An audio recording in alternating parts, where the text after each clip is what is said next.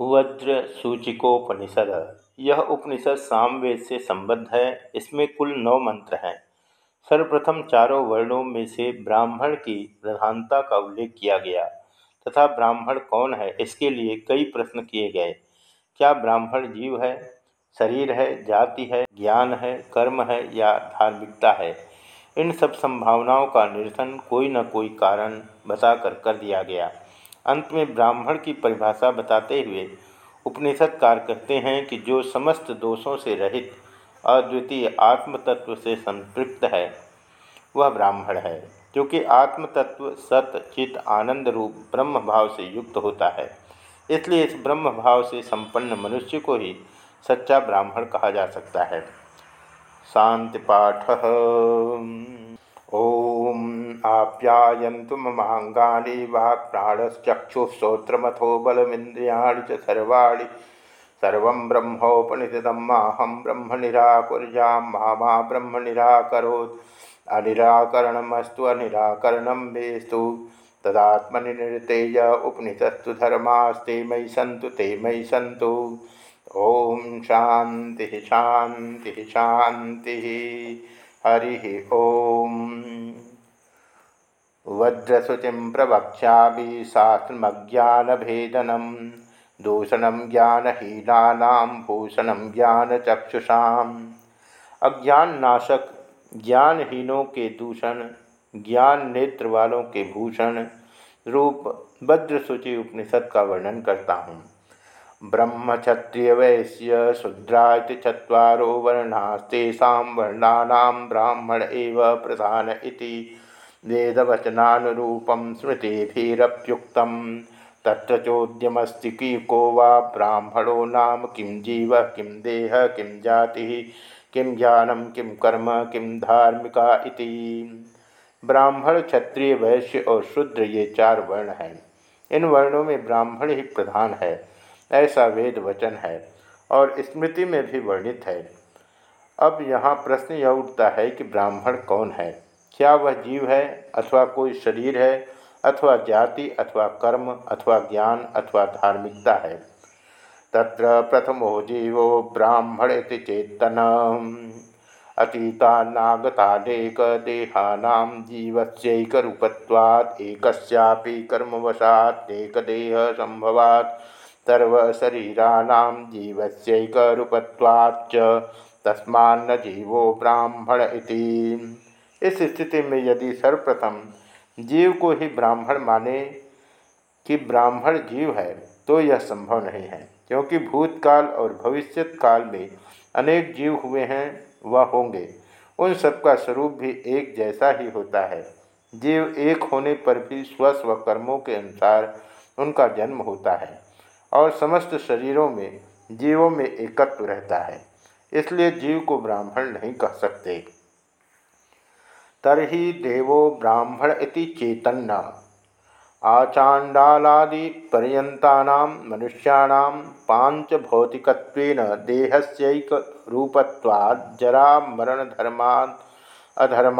साम्य दर्शनात् ब्राह्मण श्वेतवर्ण क्षत्रियो रक्तवर्णो वैश्य प्रेतवर्ण शूद्र कृष्णवर्ण नेमाभावात्। पित्रादि शरीर दहने पुत्रादीना ब्रह्मत्यादि दोष संभवाच्च तस्मान्न देहो ब्राह्मण इति। क्या शरीर ब्राह्मण हो सकता है? नहीं, यह भी नहीं हो सकता। चांडाल से लेकर सभी मानवों के शरीर एक जैसे ही, अर्थात पाँच भौतिक होते हैं। उनमें जरा मरण, धर्म, अधर्म आदि सभी समान होते हैं। ब्राह्मण, गौरवर्ण, क्षत्रिय, रक्तवर्ण वैश्य पीतवर्ण और शुद्ध कृष्ण वर्ण वाला ही हो, ऐसा कोई नियम देखने में नहीं आता। तथा यदि शरीर ब्राह्मण है तो पिता भाई के शरीर के दाह संस्कार करने से पुत्र आदि को ब्रह्म हत्या आदि का दोष भी लग सकता है। अस्तु शरीर का ब्राह्मण होना संभव नहीं है। तरी जातिर्ब्राह्मण चेतन्न। त्र जात्यंतरजंतुस्वनक जाति संभवा महर्षयो बहव सी ऋष्यशृंगो मृग्या कौशिक। कुसात जाम्बुको जम्बूकात। वाल्मीको वल्मीकाव्यास कैवर्तकन्यकायां। शतपृष्ठात् गौतम वसिष्ठ उर्वश्याम् अगस्त्य कलशे जात इति श्रुतत्वात् एतेषां जात्या ज्ञान प्रतिपादिता ऋषियो बहवः सन्ति तस्मान्न जातिर्ब्राह्मण क्या जाति ब्राह्मण है? अर्थात ब्राह्मण कोई जाति है? नहीं, यह भी नहीं हो सकता, क्योंकि विभिन्न जातियों एवं जंतुओं में भी बहुत से ऋषियों की उत्पत्ति वर्णित है। जैसे मृगी के से श्रृंगी ऋषि की, कुश से कौशिक की जम्बुक से जाम्बुक की, वल्मीक से बाबी से वाल्मीकि की, मल्लाह धीवर की कन्या मत्स्यगंधा से वेदाभ्यास की, शशक पृष्ठ से गौतम की, उर्वशी नामक अप्सरा से वशिष्ठ की, कुंभ अर्थात कलश से अगस्त्य ऋषि की उत्पत्ति वर्णित है। इस प्रकार पूर्व में ही कई ऋषि बिना ब्राह्मण जाति के ही प्रकांड विद्वान हुए हैं, इसलिए जाति विशेष भी ब्राह्मण नहीं हो सकती। तरही ज्ञानम ब्राह्मण चेतन्न। क्षत्रियादयोपि परमार्थदर्शिनोभिर्ज्ञा। बहव सी तस्मान्न ज्ञानम ब्राह्मण क्या ज्ञान को ब्राह्मण मानना जाए? ऐसा भी नहीं हो सकता, क्योंकि बहुत से क्षत्रिय राजा जनक आदि भी परमार्थ दर्शन के ज्ञाता हुए हैं, होते हैं। अस्तु ज्ञान भी ब्राह्मण नहीं हो सकता। तरही कर्म ब्राह्मण इति चेतन्न। सर्वेशा प्राणिना प्रारब्ध संचितागमिक कर्मसा धर्मदर्शना कर्माभिप्रेरिता सतो जना क्रिया कुरंती तस्मान्न कर्म ब्राह्मण इति। तो क्या कर्म को ब्राह्मण कहा जाए? नहीं, ऐसा भी संभव नहीं है, क्योंकि समस्त प्राणियों के संचित प्रारब्ध और आगमी कर्मों में साम्य प्रतीत होता है। तथा कर्माभिप्रेरित होकर ही व्यक्ति क्रिया करते हैं। अतः कर्म को भी ब्राह्मण नहीं कहा जा सकता। तरही धार्मिको ब्राह्मण इति चेन्न। क्षत्रियादयो हिरण्यदातारो बहवः सन्ति। तस्मान्न धार्मिको ब्राह्मण इति। क्या धार्मिक ब्राह्मण हो सकता है? यह भी सुनिश्चित रूप से नहीं कहा जा सकता, क्योंकि क्षत्रिय आदि बहुत से लोग स्वर्ण आदि का दान करते रहते हैं। अतः धार्मिक भी ब्राह्मण नहीं हो सकता।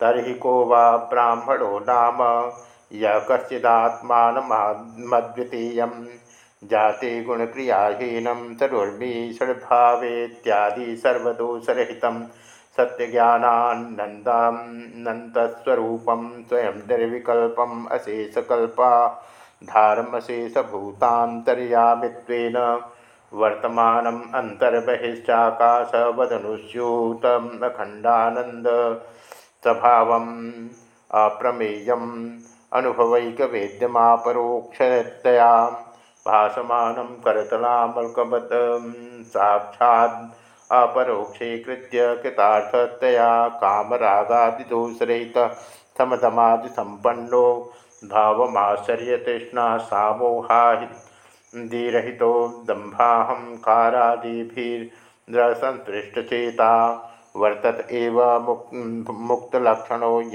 एव ब्राह्मण ये श्रुति स्मृतिपुराणेतिहासानाम् अभिप्रायः। अन्यथा हि ब्राह्मणत्व सिद्धिर्नास्त्येव सच्चिदानन्दमात्मानं न द्वितीय ब्रह्म। भावेदात्मानं सच्चिदानंदम ब्रह्म। भावेदित्युपनिषत्।